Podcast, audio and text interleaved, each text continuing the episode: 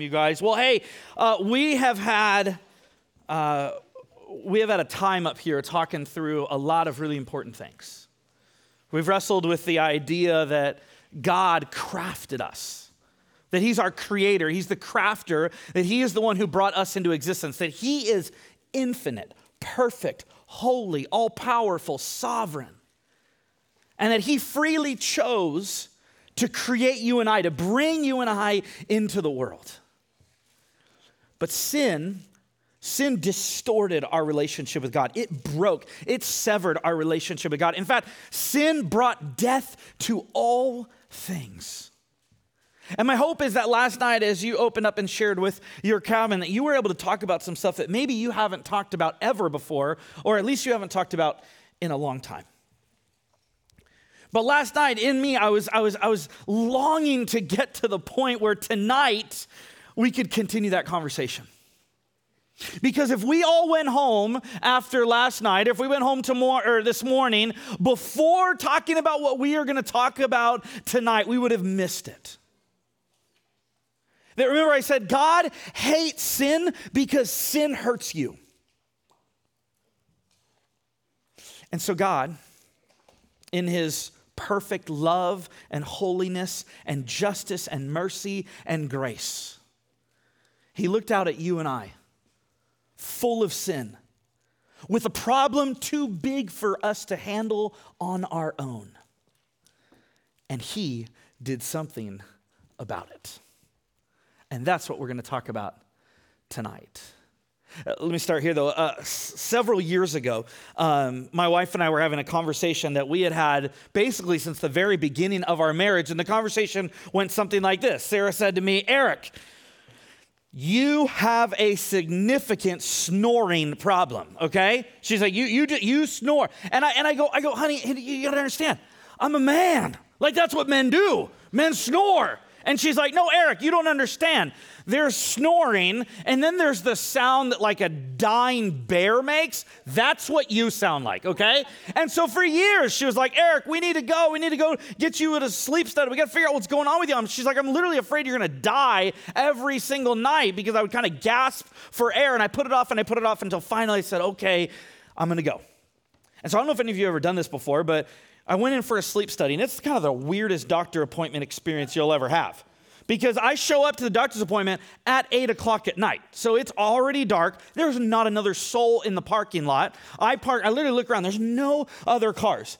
I walk into this doctor's office. It's very dark. I get in. Someone checks me in. We walk down this hallway that kind of looks like the cross between like a hospital and a hotel. We walk down this hallway. They open up one of the doors. I have not seen another person other than the person who's ushering me into this room. And all of a sudden, there's a bed in this room. There's a bathroom. And I remember noticing that the bathroom door was open. And I thought to myself, oh, I know I'm gonna have a hard time sleeping tonight if I don't go to the bathroom, so I need to make sure I go to the bathroom before I go to sleep tonight. Well, they sit me down on the bed, and, and the guy and I start talking, and he starts sharing how he's a Christian and, and starts asking me questions. And I tell him I'm a pastor, and we start talking. And before I realize it, we're just caught up in this conversation, and he's got me hooked up to all these monitoring things, okay? So almost on every one of my fingers, and all up my chest, and on my legs, and on my head, like they're monitoring every part of me, and he's hooking me up to all of these pieces. And all of a sudden, I realize he's towards the end of it, and it's about bedtime, and I have not gone to the bathroom bathroom yet. And so I, am sitting there, and, and, and here's the thing you got to know about me. Um, I, maybe you're not like this, but for me, like, I hate scary things. Like, I hate scary things. In fact, I used to get really scared as a kid, so I try to avoid at all costs. Like, the scariest thing we watch in our household is Cocomelon. That is the limit for us. That's the limit of scare in our house. So, I'm already kind of weirded out. I'm in this room. I don't know where I'm, you know, I've never been here before, whatever. The, the, the technician, he's about to leave. He turns off the TV, and right as he's about to leave, he says, Hey, Pastor, I got to ask you a question. Do you believe in ghosts? And already I'm like, Nah, do not talk to me about ghosts. Like, don't go. And so I, I, go into my answer. I go, no, I don't believe in ghosts. I, I think that's one of the ways Satan kind of trips us up spiritually, distracts us spiritually from actually connecting with the one true God, with Jesus Christ. And so, no, I don't believe in ghosts. And he goes, yeah, yeah, yeah, I don't, I don't believe in ghosts either. But the last guy who slept in this bed said he woke up in the middle of the night and somebody was tickling his feet. Oh, I didn't want to hear that. Right? He starts telling me some other stories like this. And you guys, I, am like, I am not about it. Now, remember, remember, I really got to go to the bathroom. I can't go to the bathroom. He's telling me these stories. All of a sudden, literally, right after saying that, he goes, Well, good night, closes the door, okay? And it's pitch black in the room. And all of a sudden, all I'm thinking about is, dude, creepy foot tickler is in the bathroom waiting for me to fall asleep. I remember that night I didn't really sleep very well. In fact, it took me a while to fall asleep. And I was really wrestling with in and of myself. I'm like, I don't believe in those things, but why is it messing with me?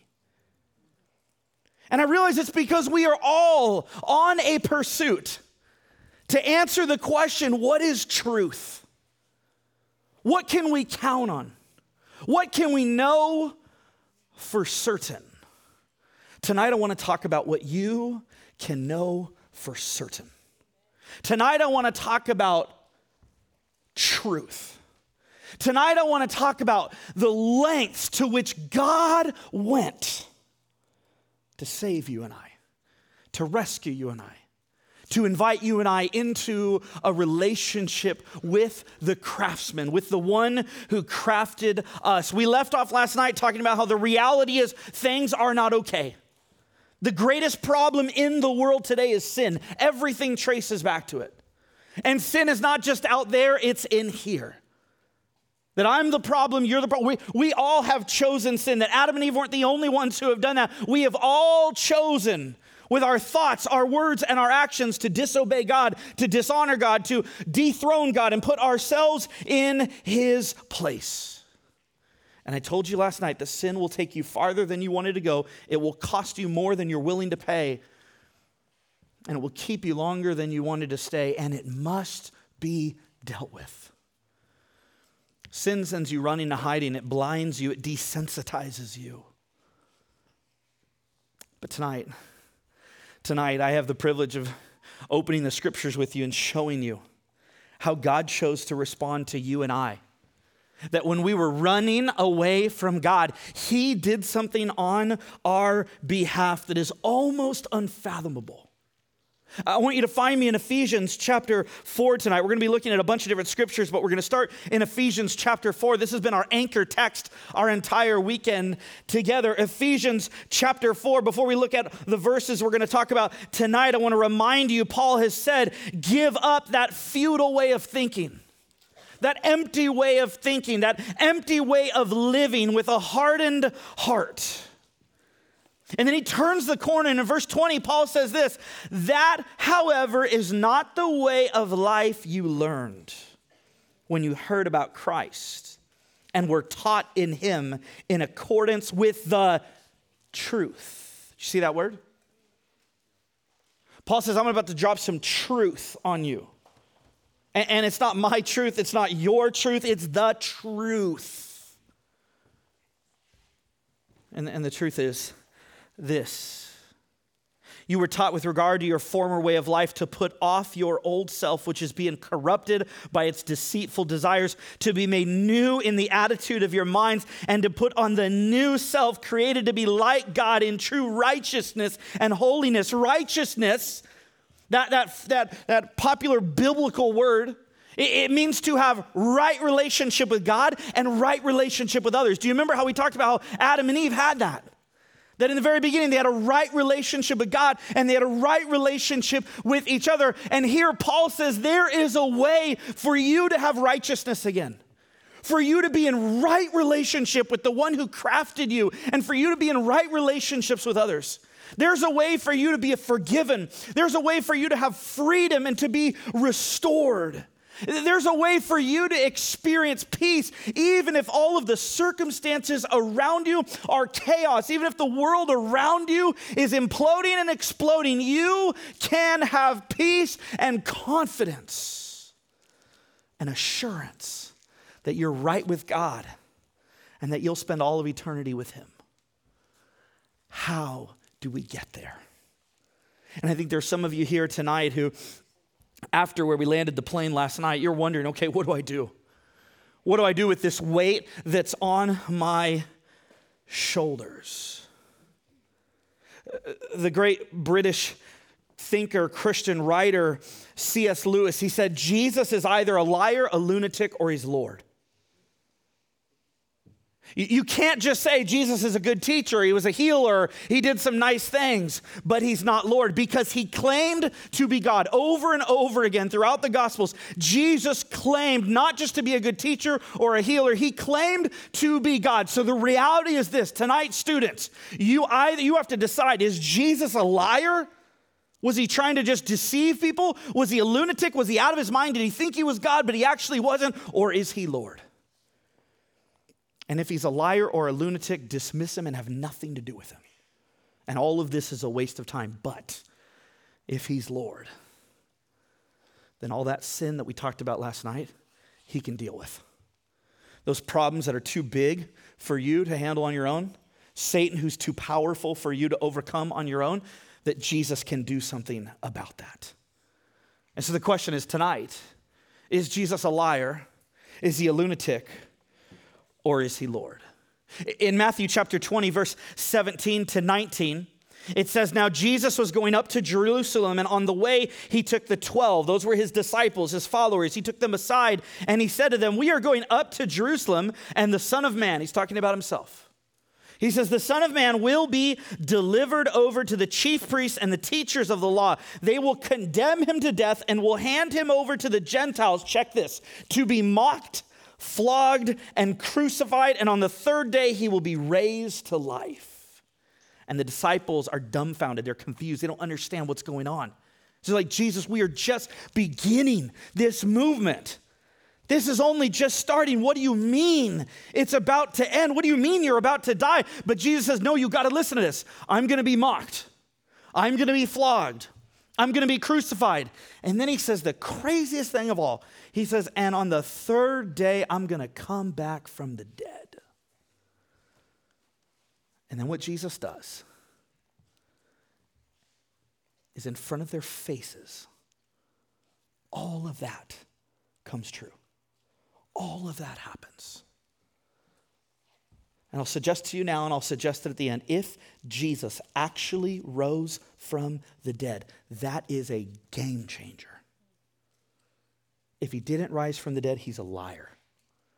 But if he rose from the dead, you can trust every single promise he's made to you and everything he's done for you. Well, at this time in Jesus' ministry, he really had two groups of people who hated him. He had the religious, the religious elite on one side who were so angry at Jesus because he was constantly claiming that he was God, and that was blasphemy. That was like the worst of sins. And so they hated him, they were done with him. But then on this side, he had another group of people who, who were beginning to hate him, and it was the government of his day, because the government of his day, the Romans believed that Caesar was God. And so for Jesus to be claiming to be the way, the truth, the life, no one comes to the Father except through me, was incredibly offensive to the Romans and to the religious elite. And so he had these two powerful groups that hated him. And they came together to do something about that on Thursday night, Jesus gathered with his disciples and he broke some bread and passed around a cup of wine and, and, and they shared a meal together. And he said, Guys, this body represents my body being broken, and the, the cup represents my blood that's about to be spilled out for the forgiveness of sins. And the disciples, again, are confused. They don't understand what's about to happen. Later that night, Jesus takes a few of his closest friends with him, and they go into this garden and they begin to pray. Jesus says, I want you guys to pray for me right here. And then he goes a little bit farther on his own and he starts praying. And Luke, the gospel writer Luke, who was a doctor and a physician, he, he, he, lets us know on this little detail. He says, Jesus was in so much anguish, so much turmoil. He, there was so much troublesome going on within him that he literally is sweating drops of blood because he knows what's about to come. And Jesus prays in the garden. He, he says, Father, if there's any way for you to take this cup from me, please do so, but not my will be done, your will be done. Jesus prays again, Father, if there's any way for this cup to pass, in other words, for me not to go through all of this, Please take it, but not my will be done, but your will be done. And he's dropping sweats of blood because he is anticipating the physical suffering that he is about to endure. But even more so, he's, he's anticipating experiencing the full weight of sin and ultimate separation from God that you and I would experience apart from Jesus. Later that night, Jesus is arrested. Some religious leaders and government officials collude together and they arrest Jesus and, and they blindfold him. And they start spitting on him and they start striking him. And they say, If you're a prophet, why don't you tell us who's hitting you, who's spitting on you? And they're mocking him the author of the universe, the creator of the world, the one who breathed life into these people who are now using their breath to mock their creator and they don't even realize it. And Jesus is mocked, just like he said he would be. He goes to bed that night and Friday morning wakes up, and I imagine he didn't get a whole lot of sleep because he's woken up early and he's brought before the, the, the governor, Pontius Pilate, the governor of that part of Israel, and he, he, he's brought before him, and, and Pontius Pilate can't really figure out why he's before him, but he can't ignore the crowds behind Jesus that are chanting, Crucify him, crucify him, crucify him.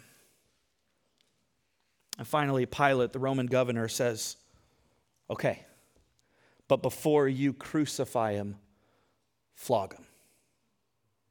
Remember, these texts are written 2,000 years ago when flogging and crucifixion were so commonplace. Everybody already had pictures in their mind, they, they, they had seen it hundreds of times before. But for us that are so removed, we don't oftentimes have a picture of what that was like. What it meant is that Jesus was stripped completely naked. His arms were tied around a pole as a crowd gathered around to laugh and to cheer and to scream as, as this was some sort of entertainment for them.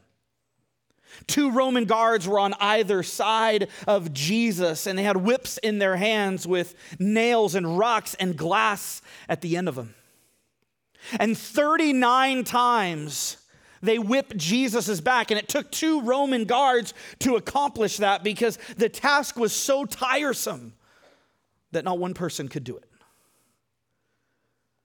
39 times they whip Jesus as his skin is falling off as he's experiencing the brutality of this, this method of torture. I mean, the one who knit these men together is now being undone by them.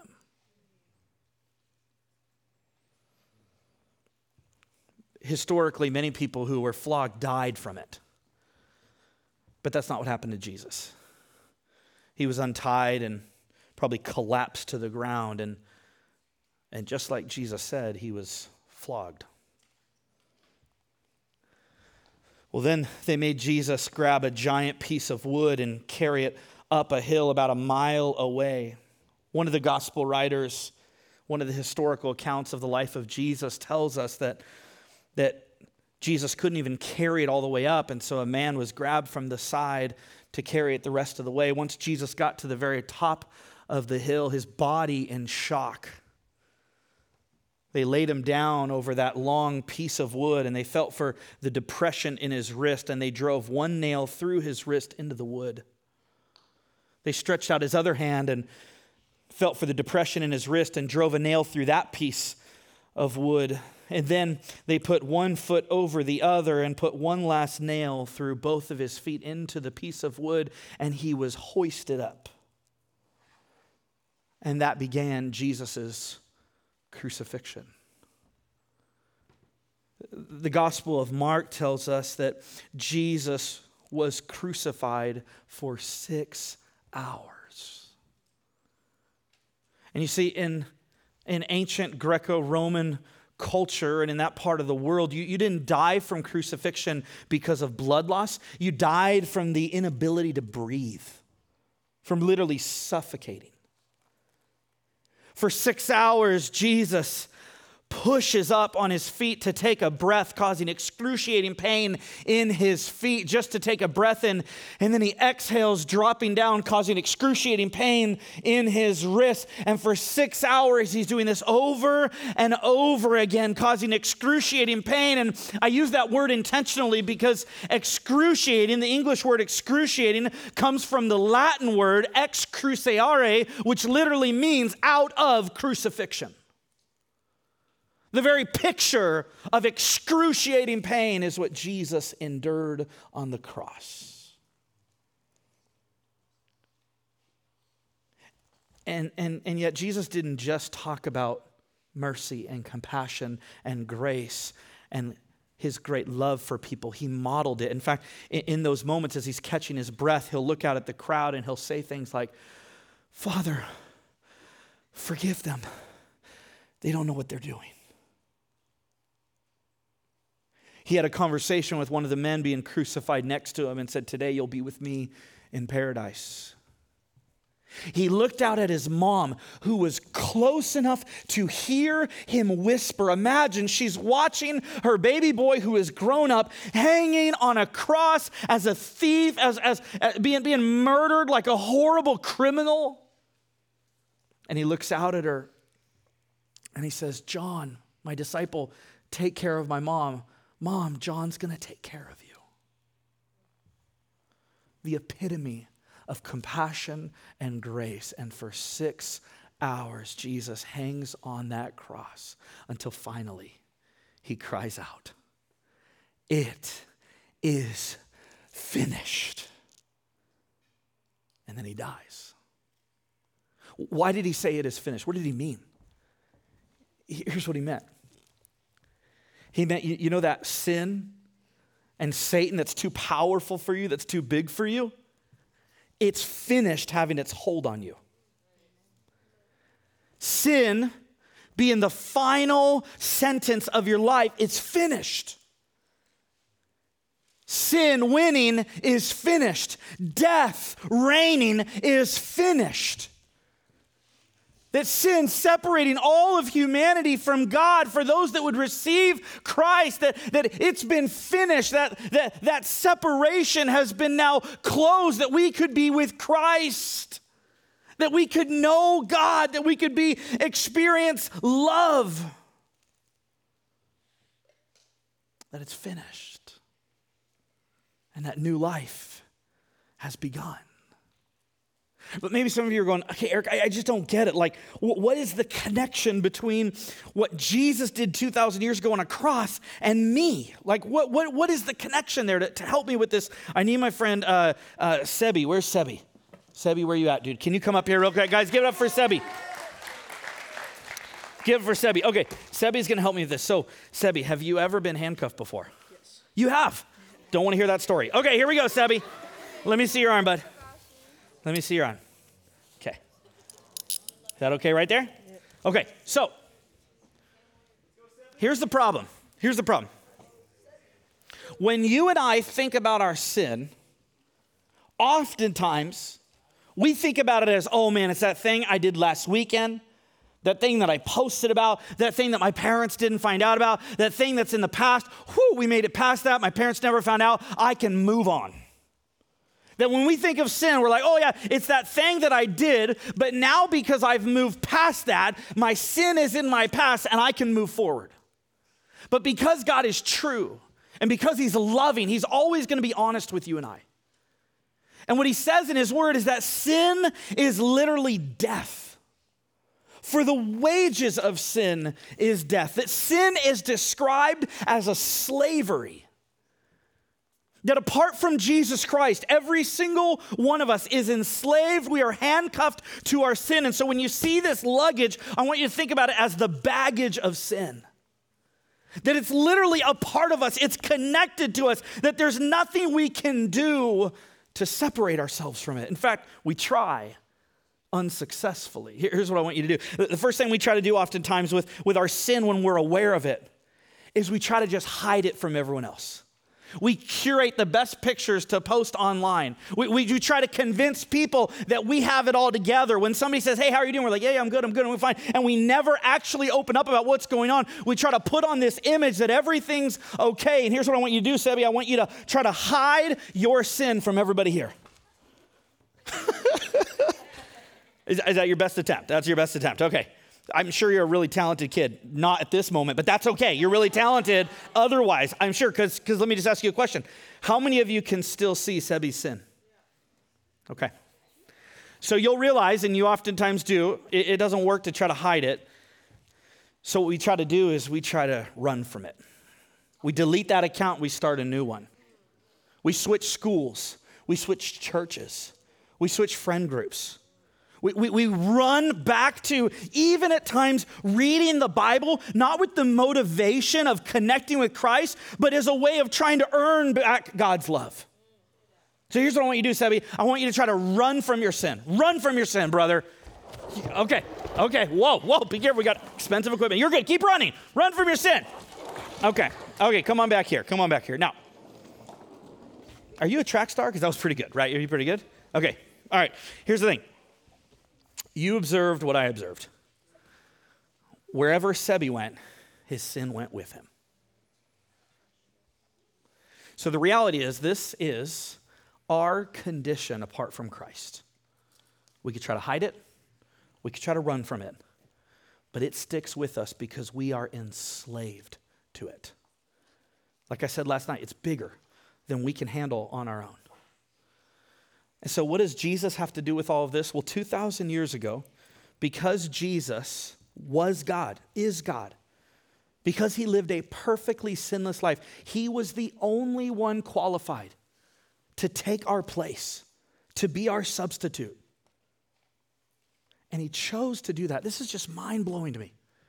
That when you and I were running away from God, when we were enemies of God, he came running towards us. And he said, All that sin that you can't deal with on your own, I want to take it so you could be forgiven and free and follow me and live with me for all of eternity. And so, 2,000 years ago, Jesus did something for you before you were ever even born. And what he did is on the cross, let's hope I brought the right key. on the cross, what he did is he took your sin for you. Hold on, Sebi, hold on. And the reality is this Jesus Christ did for you and Sebi and did for me what no boyfriend or girlfriend could ever do for us. He, he did for you, he did for you what no paycheck could ever do for you. He, he did for you what no zip code or family of origin could ever do for you that Jesus held nothing back to win you back because he loves you, because he wants you to be with him. Give it up for Sebi. Thank you, Sebi. You're awesome.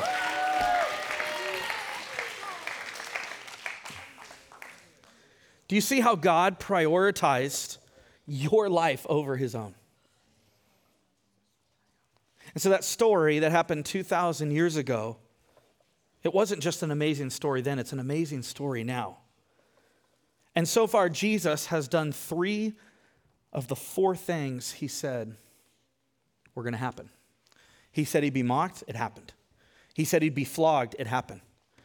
And then he said he would be crucified, and it happened. But to be honest, if the last one didn't happen, then Jesus is just a liar. If he didn't rise from the dead, he's not worth following. In fact, students, I, I got to tell you this that if Jesus didn't rise from the dead, he didn't die for your sins.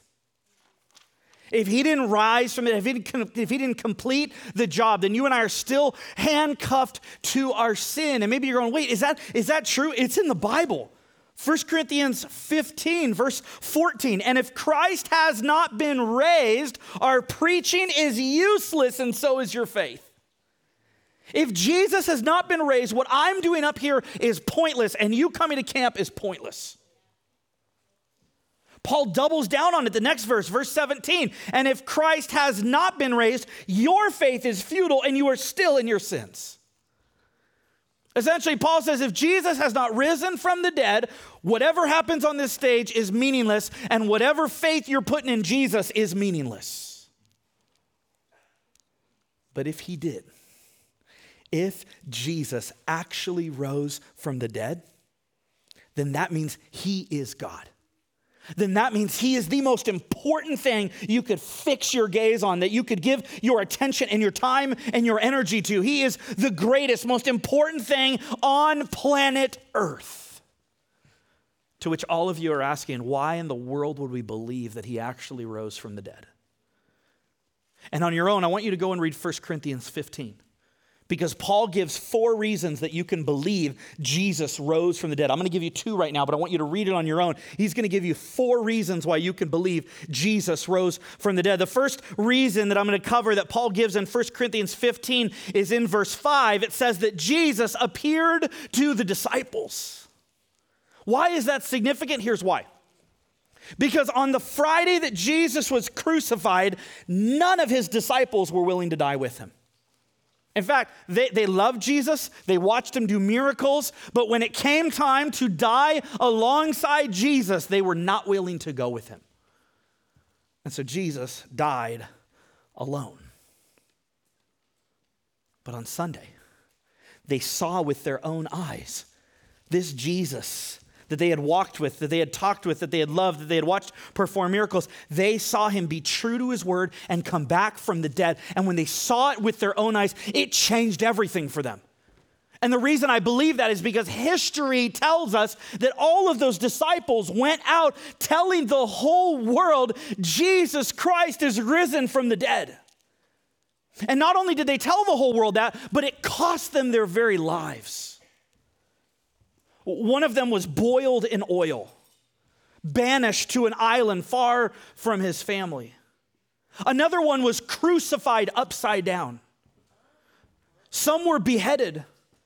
All of them were tortured and abused, and they lived, they lived challenging, difficult lives, not one of ease and comfort. And it's not because they had walked with Jesus, it's because they couldn't stop and they wouldn't stop telling the world Jesus Christ died and rose from the dead so that we could be forgiven.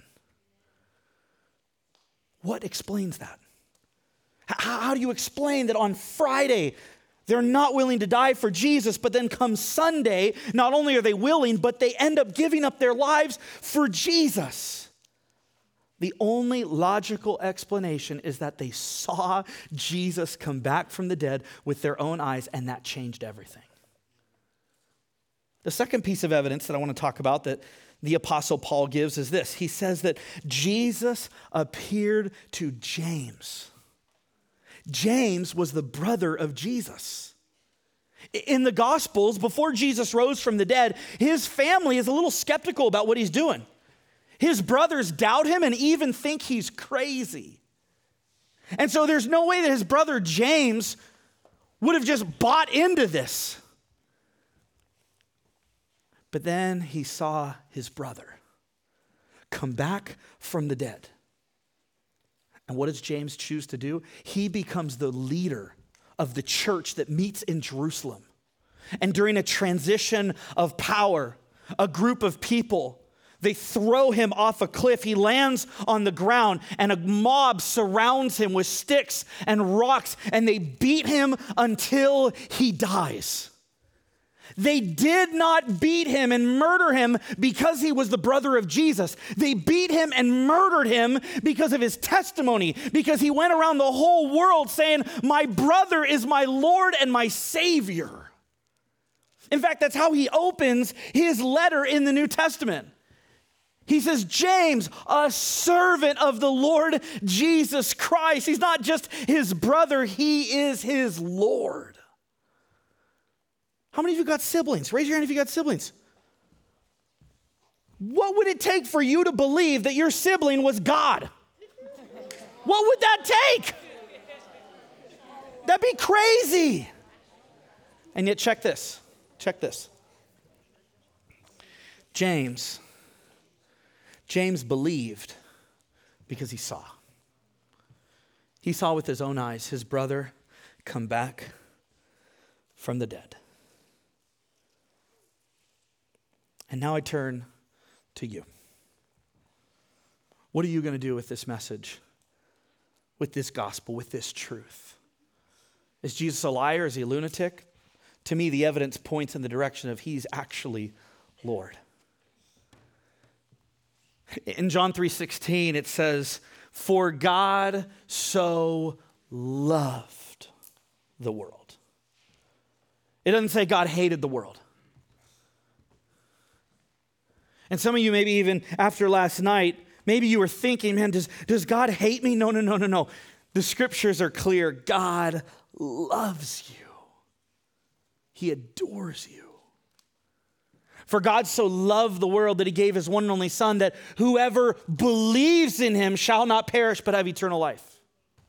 It doesn't say, for God so loved the world that anyone who comes to a Christian camp will have eternal life. It doesn't say anyone who grew up in the church will have eternal life. It doesn't say anyone who, have, who has Christian parents or anyone who has suffered a lot or anyone whose best friend is Christian. No, it says anyone who believes and trusts. In 1 John chapter 1 verse 9, the guy I mentioned who was boiled in oil and banished to an island, he endured so much torture and pain, and yet he was so captivated by the truth that he saw Jesus rise from the dead that he wrote these words If we confess our sins, he is faithful and just and will forgive us our sins and purify us from all unrighteousness. Did you catch this? This might be right now my favorite Bible verse in the entire scriptures because what I see here is this upside down, incredible, doesn't make sense promise that if I will bring my very worst to Jesus, if I will bring the worst of myself to Jesus, He will give me the best of Himself. Do you see what it says? That if we confess our sins, if we acknowledge we're a sinner and we need a Savior, and we believe that He died on the cross for my sins, that he rose from the dead, that he is the God of the universe. Here's what he promises to be faithful. You know what that means, students? He's never going away. He's never going to betray you. He's never going to forsake you. He's never going to leave you. He's never going to look at your life and go, wow, this is too messy. I, I, I can't handle this. But not only is he faithful, he's just. That means your sin. That's the problem that has created the separation between you and God, that He justly dealt with it. It's been dealt with. So much so that He's actually forgiven you. God, God does not hold grudges, He hands out grace. And so He's forgiven you. He's not going to keep bringing it up. He doesn't want to keep rubbing it in your face. And then he promises to purify us. That means he's invested in you. That means the transformation he's doing right now in your heart, he doesn't want to stop, he wants to continue. And our last scripture, the Apostle Paul, he wrote these words in Romans 10 9. If you declare with your mouth Jesus is Lord and believe in your heart that God raised him from the dead, you will be saved.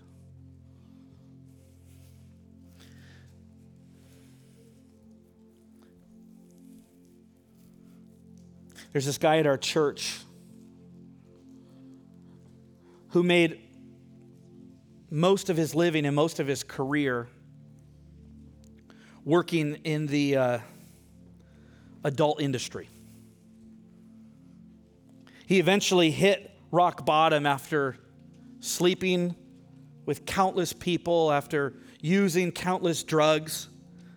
After making millions of dollars, he hits rock bottom and he surrenders his life to Jesus. One night he comes to our youth group and he shares his testimony. He says, Can I invite my friend Ryan? And I said, Sure, invite your friend Ryan, who didn't know Jesus. And Ryan showed up, and Ryan's this like 400 pound linebacker football looking dude. And he's sitting in the back of the chapel, and after my friend shared his testimony, we gave an invitation similar to this for students to surrender their lives to Christ.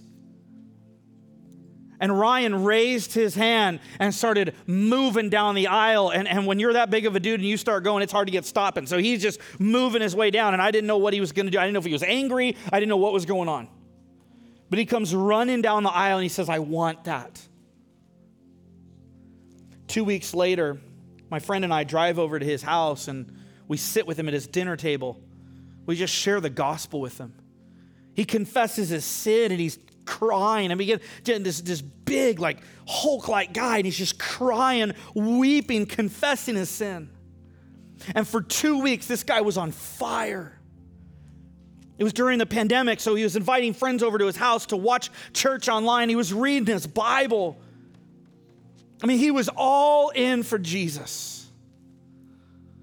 And then one morning, his wife woke up, walked out to the garage, and saw him passed out dead.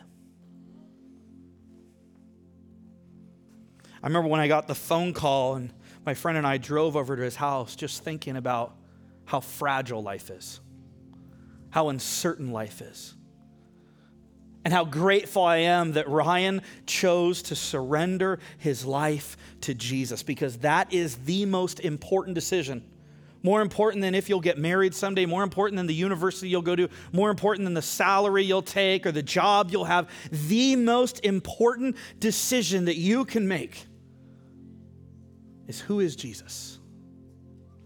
So I want to invite every student right now to close their eyes. And I want to quickly talk to four groups tonight. That, in fact, I think everyone in this room fits into one of these four groups. There's some of you tonight who have never before surrendered your life to Jesus. And after hearing the gospel, after hearing what he did for you and the evidence proving that he rose from the dead, you're realizing you didn't just come to church camp for a good time, that God brought you here to make it crystal clear to you that He loves you so much that He died on the cross and rose from the dead, and He wants to invite you to believe Him, to trust in Him, and to follow Him. There's another group of people here tonight. And maybe for you, you have, uh, at one point, you were close with Jesus, but these last months, these last years, you've wandered. You've been running and hiding. And tonight, you're sensing that God is prompting you to come home, to return to Him. That He wants you to know you're forgiven and loved, and, and you want to recommit. You want to make a decision again to make Jesus the Lord of your life. I think there's a third group here. I think there's some of you here tonight who you're not sure about following Jesus yet because you still have questions. Whether it's an intellectual or an emotional question, you want to talk about that and you're ready to take a next step to say, you know what? I'm not going to let those questions just linger anymore. I'm going to address them because God wants to answer those questions. Or maybe there's a fourth group here tonight. Maybe you're sensing this whole weekend that God is calling you to do something, that He's calling you to, to something bold, that He wants you to live out your faith in a way that scares you and terrifies you a little bit, but it's clear this is what He's called you to. And maybe you're sensing a call into ministry. You're sensing a call into missions. You're sensing a call from God to start a Bible club, to share Jesus, to share the gospel with your soccer team, or to talk to your family, your parents about Jesus. I don't know what it is for you to start some nonprofit organization that helps people experience Jesus. I don't know what it is for you, but this whole weekend, God has been pressing on your heart that it's time for you to say yes to that terrifying but holy calling that He's put on your life. So I wonder which one of those connects with you. With every eye closed, if you're in this room tonight and you've never begun a relationship with Jesus before, You've never said yes to Jesus, that, that you have not followed him. This is new for you, and you realize that he is who he said he is, that he loves you, and that you want to begin a relationship with Jesus. Right now, you're ready to put your faith and your trust in Him. And you don't have all the answers, you're not sure about all of it, but you know that Jesus is who he said he was, that he is the Lord of the universe, and you want to be right with God, and you want to begin a relationship with Jesus, if that's you tonight, would you right now, with every eye closed, would you raise your hand in the air? Would you raise your hand in the air if you're beginning a relationship with Jesus? Heavenly Father, I thank you for these students that are choosing for the first time to surrender their lives to you. God, I pray that they would know that based on their profession of faith that they're forgiven, that they're saved, that the Holy Spirit is coming into their lives, and that they're just beginning this adventure with you. With every eye closed, there are some of you tonight who you know that God's calling you to repent. He's calling you to return back to Him. If that's you tonight, I want you to raise your hand in the air as a way of saying, Jesus, I'm sorry I haven't been following you and I'm, I'm ready to come home. Would you raise your hands high? Jesus, thank you for these students. Would they know that you love them so much that you have not only forgiven their past, but you've forgiven their present, you've forgiven their future, and that you are welcoming them home to you. With every eye closed, there's some of you tonight who you're ready to actually ask those questions, whatever that thing is that's getting in the way of you saying yes to Jesus. Instead of just using those questions to justify sin in your life and, and you just kind of ignoring them, you're saying, okay, for me, my next step is I'm going to actually ask those questions. I'm going to explore this Jesus more. If tonight that's you, if, if, if, you still have some questions and you're willing to say, you know what, I'm going to take a step and I'm going to ask those questions, would you raise your hand up in the air? God, I thank you for those students who are willing to acknowledge that there's some things holding them back. God, I pray that you would address those questions, that you would speak to them. And then the last group, I think there's some of you here tonight. I don't know what it is, but you know what it is. That God has been placing something on your life, a calling on your life whether it's to go into ministry, whether it's to become a missionary, whether it's to start a Christian club or to share your faith in a bold way. I don't know what it is for you. But God's been stirring something in you, and you have not wanted to say yes to it because it seems bigger than you could do on your own, and it is.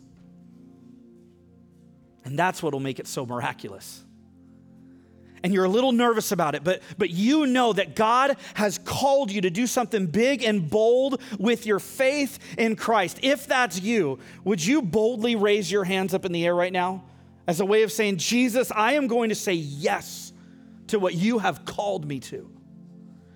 God, I thank you that you know every single one of these student stories. You know what it is that you have put on their hearts.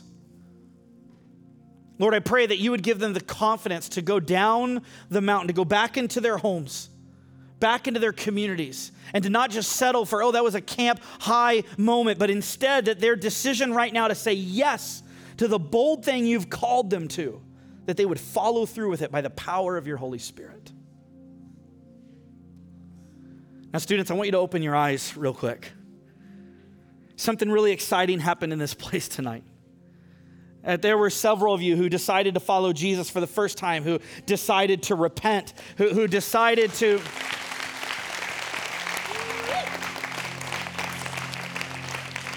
who said, I still have some questions. And then some of you that said, God's calling me to something. And I, I want us to just celebrate with all of heaven. Heaven is celebrating with the decisions that were made. And this is the best place for you to acknowledge those decisions that you made so that people can support you. And so I'm going to ask you right now to be really bold and courageous. This is the safest place to do that.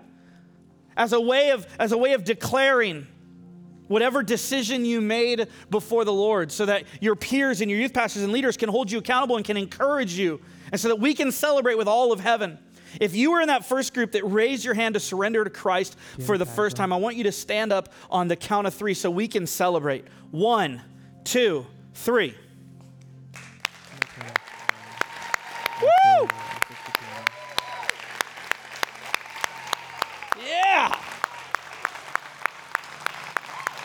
I love it. Now, if you were in that second group, that said, Man, I haven't been living right. I need to follow Jesus. I want to turn back to Him. Would you stand up on the count of three so we can celebrate? One, two, three.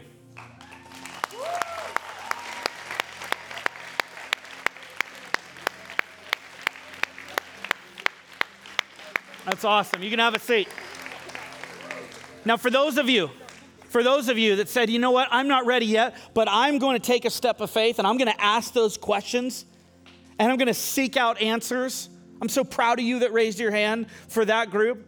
On the count of three, I want you to stand up because I want you to know that we're proud of you for making that decision and that we want to walk alongside you and support you and help you. So if you raise your hand saying, I still have some questions, would you stand up on the count of three? One, two, three.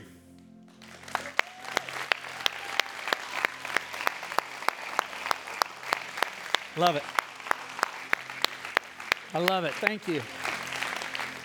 And then lastly, lastly, there was many of you who said, Jesus, I know you're calling me to something scary and big, and I'm going to say yes.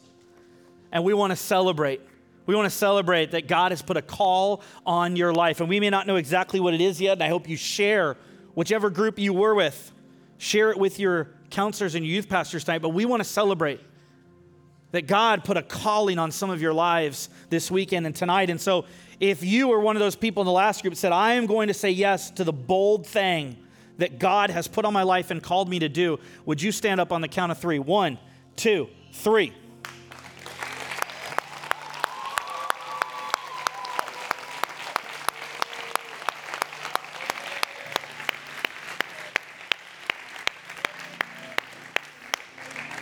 As we continue, you guys can have a seat. As we continue in worship, let me pray for us. Heavenly Father, I thank you for the gift of your salvation. I thank you for the promise that what you did 2,000 years ago is just as good today. That the good news, the gospel, is for all people, in all times, in all locations. And that tonight, Jesus, you saved us. You drew us back to yourself. You helped us to take that next step to ask those questions, and, and you helped many of us say yes to the bold thing you were calling us to do. Now, cement these decisions in our hearts and our lives. We thank you for your good news. We thank you that you died and rose from the dead. In Jesus' name we pray. Amen.